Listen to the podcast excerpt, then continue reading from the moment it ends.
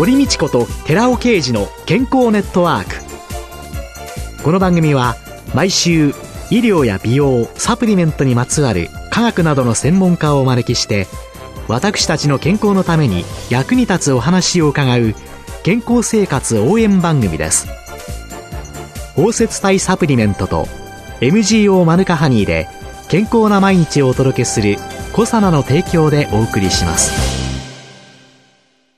コサナの商品をお求めの際はフリーダイヤル0120-496-537までぜひお電話ください。体の節々が気になりだしたらコラーゲン、グルコサミンを配合した環状オリゴ糖の力シクロカプセル化スムースアップお得な定期購入もご準備しております。ご購入は、コサナのフリーダイヤル0120-496-537専任スタッフが商品に関するお問い合わせ、ご質問にもお答えいたします。コサナのフリーダイヤル0120-496-537 0120-496-537皆様のお電話をお待ちしています。こんにちは、堀道子です。今月は姿勢調整専門店 KCS センター原宿院長の長山真理子さんをゲストに迎えて姿勢と健康テーマにお送りしています。現在、長山真理子さんは KCS センター原宿の院長をなさってるんですけど、ここは2004年からなんですかね。はい。枕が縁でこの世界に入ったなんておっしゃいましたけれども、はい、姿勢調整を学ぶきっかけになったというか、この世界にそもそもお入りになった動機というのは何だったんですか？私もともとは OL をしていたんですけれど、ええ、図面を描いてるような時期があったりとかしてて、はい。はい、もうとにかく肩こりと頭痛がもう常にあったんですね。はい、なので、カイロプラクティックも整体もマッサージも指圧もいろんなところに行って、ええ、行くと体もみもみされるので楽になりますけれど、定期的に行かないと良くならないので、お昼休みはマッサージ、夜は整体、もう頭痛がひどかったので、鎮痛剤は常に飲んでいるような。ああ、それはきついですよね。そうですね。で、20代の頃そんなだったんですけれど、たまたま引っ越しをした先に KCS センターがあって、ええ、いろいろどんな風に何を受けてますかとか、肩こりどうですかとかって言っていろいろ聞かれてお話ししているときに、はい、肩こり自慢みたいな、母も肩こりなんで、とか言って。で、遺伝かもしれませんなんてお話をしながら、その方先生がうんうんって聞いてくださってたんですけど、もう姿勢見ただけで、ああ、姿勢から肩こりになりやすそうだなっては思いますよって言われて、で、その後に、辛いと思いますけど、一週間、マッサージや整体やって、こう、いろんな刺激を受けるのをやめてくださいって言われたんですね。で、代わりに、首に S 字のカーブがあるお話させていただいたんですけれど、はい、首は前側にこう丸い半円を描くカーブがあるんですね。はい、なので、寝るときに低い枕とか高い枕とかではなくて、首にきちんとカーブができるような、かまぼこみたいな形の変な枕が渡されて、とにかく首をきれいな位置にして休めてみてって言われたんですね。私ももしか本当に楽になるのであればなんて思ったりしたので、マッサージや整体に行かずに一週間入れるかどうかは分かんなかったんですけど、言われた通り、毎日首にかまぼこ型の枕を入れて、で、整体も帰るマッサージも行かずに一週間過ごしたら、頭痛がなくなったんですね。一週間で？はい。で、鎮痛剤を飲まなくなったのと、肩がびっくりするぐらい軽かったのを覚えてます。で、実際何が起こってるのかわからなくて、で、いろんな枕も試したことありますけど、2、3日はすっごい楽に感じるけれど、1週間ぐらい経つともう慣れちゃって、えー、やっぱり肩こりが起こるっていうのがあったので、もう枕もいろいろ試してるから、この枕もそんなもんかって思ってたんですけれど、えー、なぜかすごくどんどん楽になっていく自分がいて、で、私の体がこの枕に合っていたのか、えー、枕がそんな形だけで何か入ってるのかしらとか、いろいろ思って、一週間後、何がよくってこう楽になってるのかっていうのを聞くためにもう一回予約して。ちょっと狐につままれたような状況ですよね。ですね。はい。で、良くなって。そう。で、何がですか、えー、って聞いたら、えー、首がね、肩よりこんな風に前になってれば、本来重心がまっすぐあるよって、重力が通って分散できるような位置になかったから、はい、随分肩には重さがかかってましたよって言われて。この重い頭の、はい。重さが全部肩にかかってた。はい。分散されないで。うん、なので、夜寝るときにゆっくり休めたこと。はい。で、もう一つは、肩が凝ってる理由が姿勢だったので、ええ、綺麗な位置にいれば何ともないですけど、肩よりも首がこう前にありますよ。はい。で、これが前にこれ以上いかないように、ぐっと硬くなって止めてた筋肉を、はい、マッサージで揉みほぐし、緩むと、もっとこう前に倒れてくる。止めてるもので硬くなってるのに緩めるからもっとこうなります。もっと前に来ちゃいますを、ほぼ週に2回も繰り返して、それを倒さないためにもっと強い力で筋肉は固めて頭を前に向けてなきゃいけないから、マッサージは受けない方がいいよって言ったんですよって言われて。はあ。だから何も受けないことが、本当は自分が自然に綺麗になっていこうとする力になるので、一旦やめた方がいいんじゃないってお勧めしたんですよ。なので、姿勢が何が正しいかわからなかったから、いろいろ言ったのねって言って大変でしたねって言われたんです。姿勢を知れば、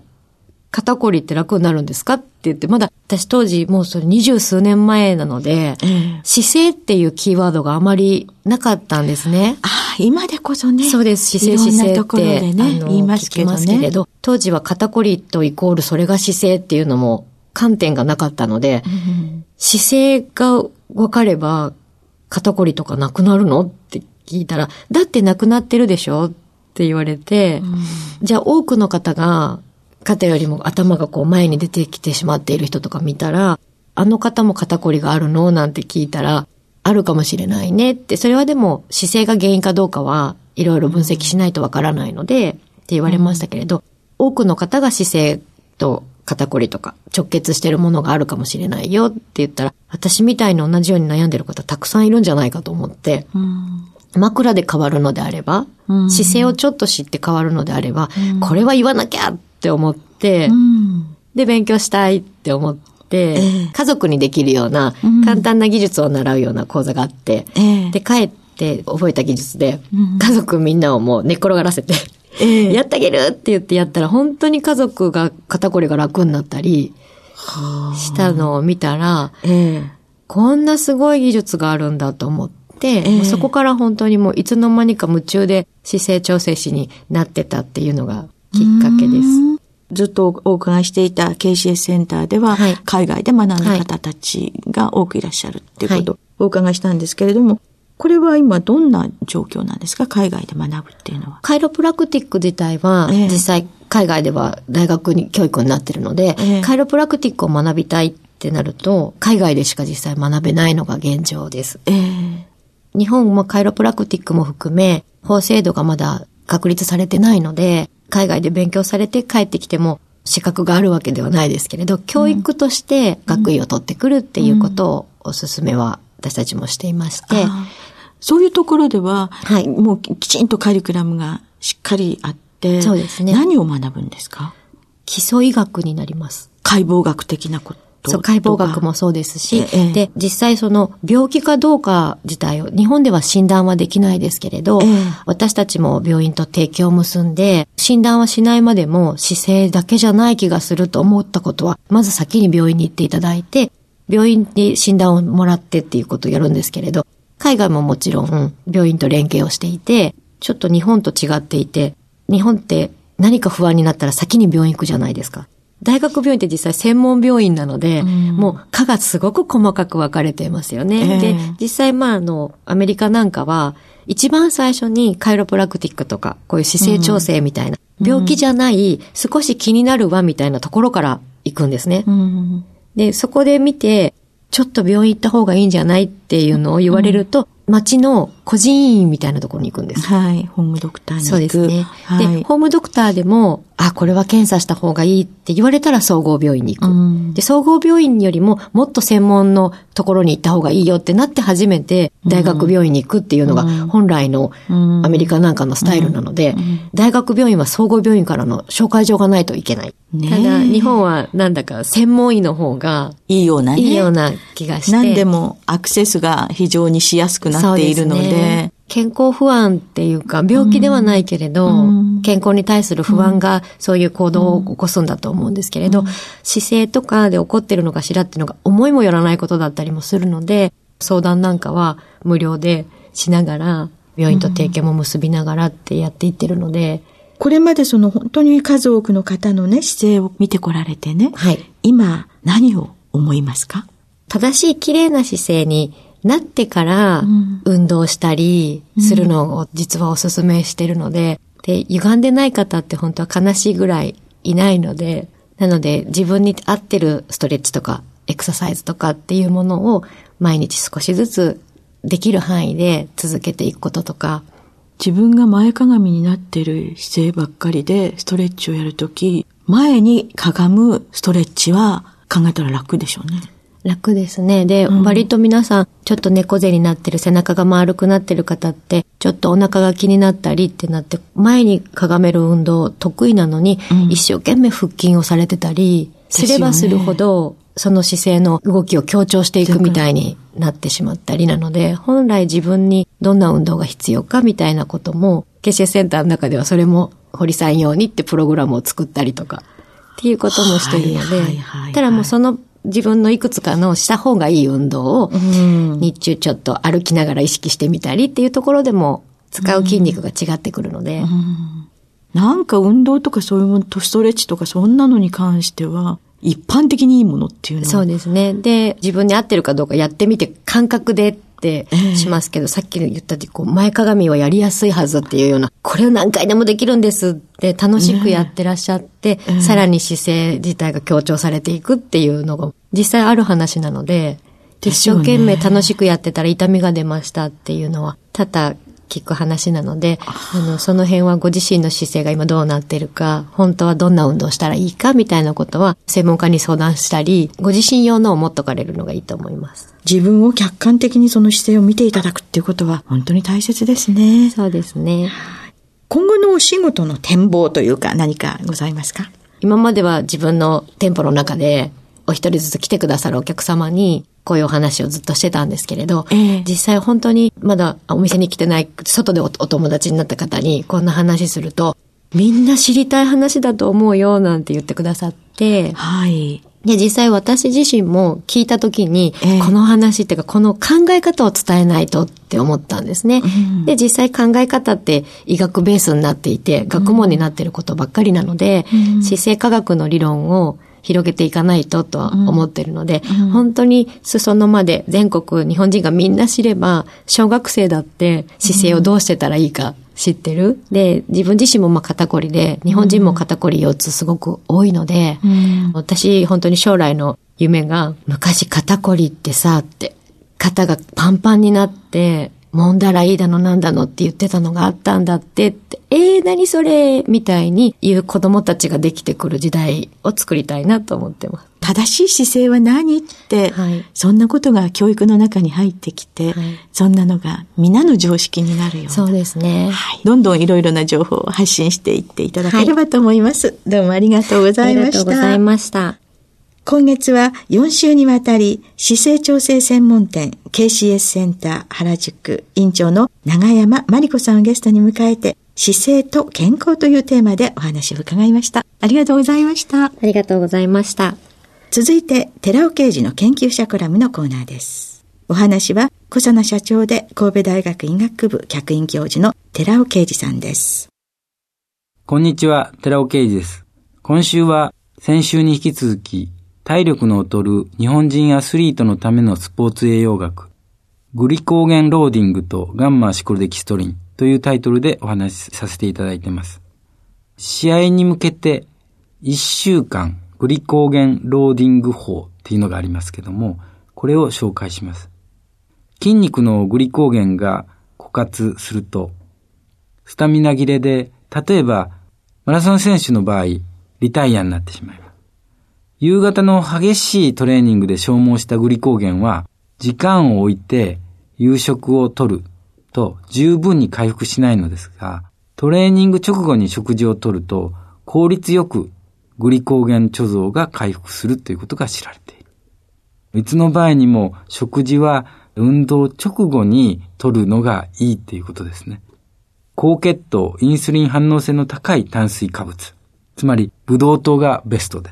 ブドウ糖がすぐエネルギーに変わるものですけども、このブドウ糖がベストで、あとは消化酵素でブドウ糖に分解しやすい消化性デキストリンを取ることでグリコーゲン回復は高まり、そういった高炭水化物食にクエン酸をさらに組み合わせるとグリコーゲン回復、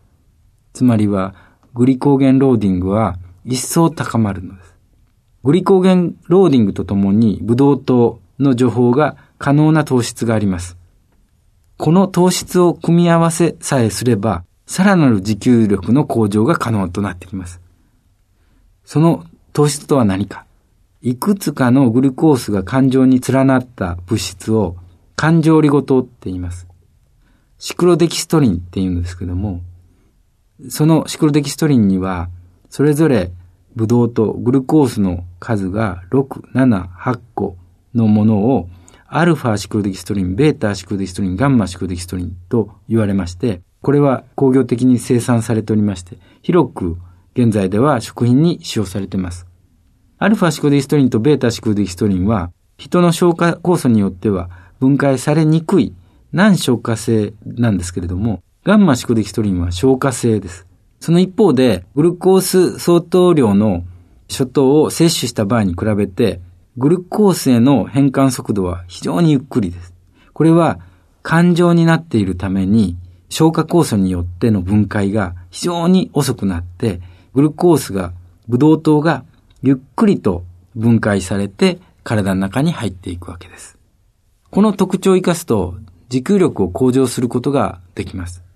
マウス限界遊泳時間測定によるガンマシコデキストリンの持久力向上作用がすでに確認されています。ですから、このガンマシクデキストリンでゆっくりとブドウ糖を体の中に入れる、それとグリコーゲンローディングをやる、この両方でかなり長時間エネルギーを使うことができる。体力の劣る日本人アスリートは BCAA とガンマシクデキストリンをトレーニング中、あるいは直後に摂取することをお勧めします。お話は小佐奈社長で神戸大学医学部客員教授の寺尾啓二さんでした。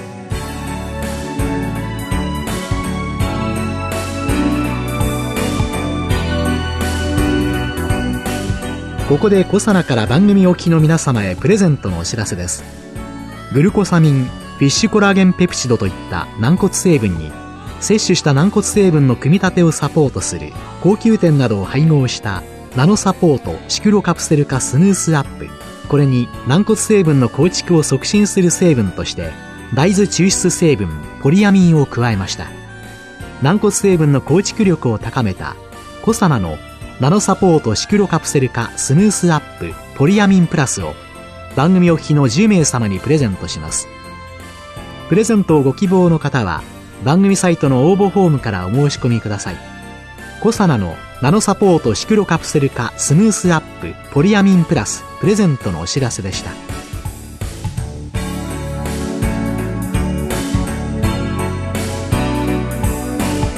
堀道子と寺尾啓二の健康ネットワーク